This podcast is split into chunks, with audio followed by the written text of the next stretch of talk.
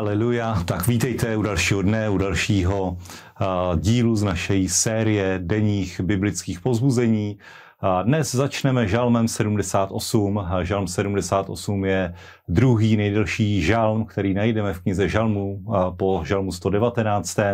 A je to taky jeden ze tří velkých historických žalmů.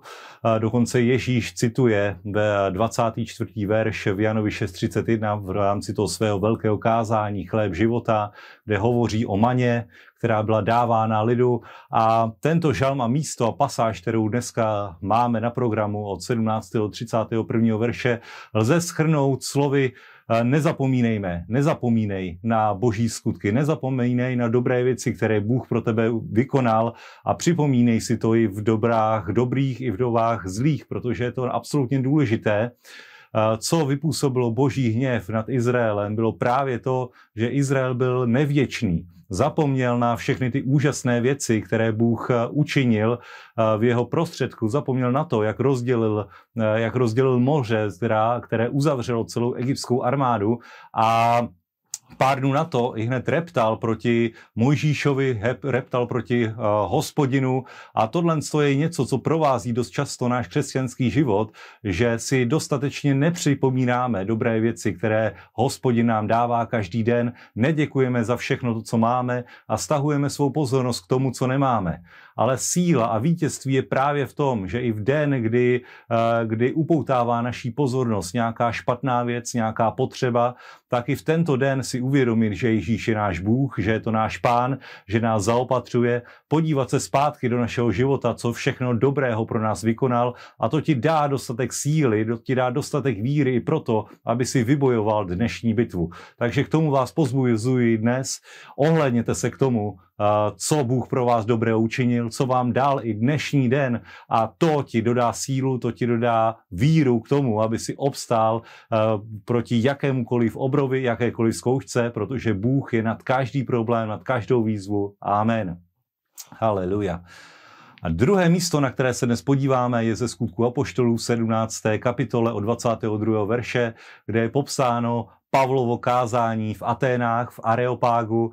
Víme, že je to místo, kde se setkávali největší učenci a poté, co, je, co Pavel hovořil na tržištích, rozmluval s lidmi, tak upoutal pozornost, pozornost filozofů a začal kázat na základě pozvání v Areopágu a kázal velmi, velmi sofistikovaně, velmi moudře. Ukazuje nám to i boží moudrost toho, jak my sami bychom měli přistupovat k nevěřícím, pro židy řek, pro řeky, pro, pro židy žid, pro řeky řek.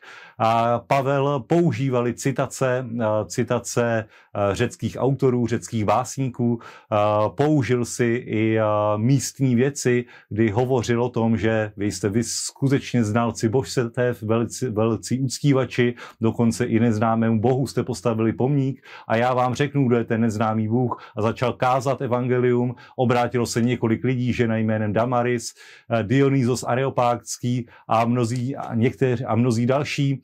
A to je, to je něco, co, co Pavel absolutně dokonale trefil a poté se přesouvá do Korintu, kde i dále káže. A co je klíčem tady k tomu, co je klíčem a poučením pro nás, přizpůsobit se posluchačům, přinést evangelium takovým způsobem, abychom nevytvářeli zbytečné bariéry, abychom zbytečně neprohlubovali příkopy v přirozené oblasti, ale abychom skutečně eh, byli schopní přinést evangelium tomuto světu, abychom byli schopní přinést evangelium sociální skupině, ve které hovoříme, aby nebyly skutečně nějaké, nějaké bariéry, které zbytečně brání tomu, aby lidé přijali Krista, aby si vytvořili nějaké předsudky, ale k tomu, aby mohl naplno působit Boží duch v každé situaci a k tomu i my můžeme žádat o Boží moudrost, aby nás vedl, jak rozmlouvat s určitými lidmi a tehdy bude naše, budou naše slova úspěšná nejenom při evangelizace, ale i v praktickém životě. Amen. Haleluja. A poslední místo, které máme dnes na programu, je eh, z první královské 18.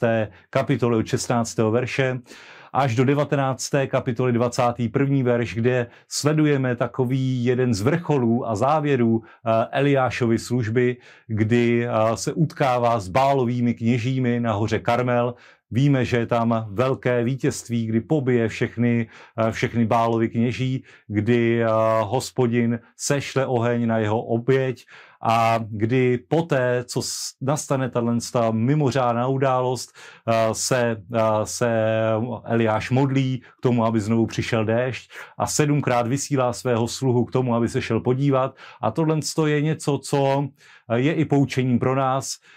Když se nedaří něco na první pohled, tak se podívej znovu, protože Bůh je spravedlivý a déšť, který, který žádáš, tu, tu závlahu, to občerstvení, o které prosíš, tak eh, jistě přijde, protože kdo žádá ve víře a nepochybuje, tak dostává. A Eliáš byl člověk jako my, což boží slovo ukazuje, že byl úplně stejný jako my, měl stejné schopnosti, měl stejné pomazání a ty máš pomazání svatého ducha stejné jako Ježíš, tak se neboj a žádej ve víře a očekávej, že dobré věci přijdou, když ne na poprvé, tak třeba na sedmý pohled, ale určitě jsou na cestě, možná někde nad, nad obzorem v podobě mraku, který přichází, aby zavlažili zemi.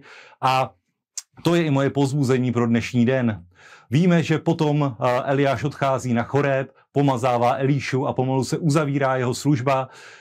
Pomalu Eliáš odchází ze scény ale předává pomazání Elíšovi a i ten vykoná mnohé věci, dokonce za dvojnásobný díl pomazání prosí a i ty pros za pomazání, i ty pros za to, aby Bůh tě uschopnil k tvým bitvám, ke všem věcím, kterým musíš čelit, protože Bůh tě nikdy nebude zkoušet na tvoje možnosti, ale vždycky se zkouškou vypůsobí i východisko, vždycky ti dá pomazání k tomu, aby si mohl obstát, ať už jsou to bálovi kněží, nebo nějaká situace v práci, situace v rodině, závislost, zdraví, ve všem dává Bůh vítězství těm, kdo ho hledají a to vám i přeji pro dnešní den. Buďte požehnaní. Šalom.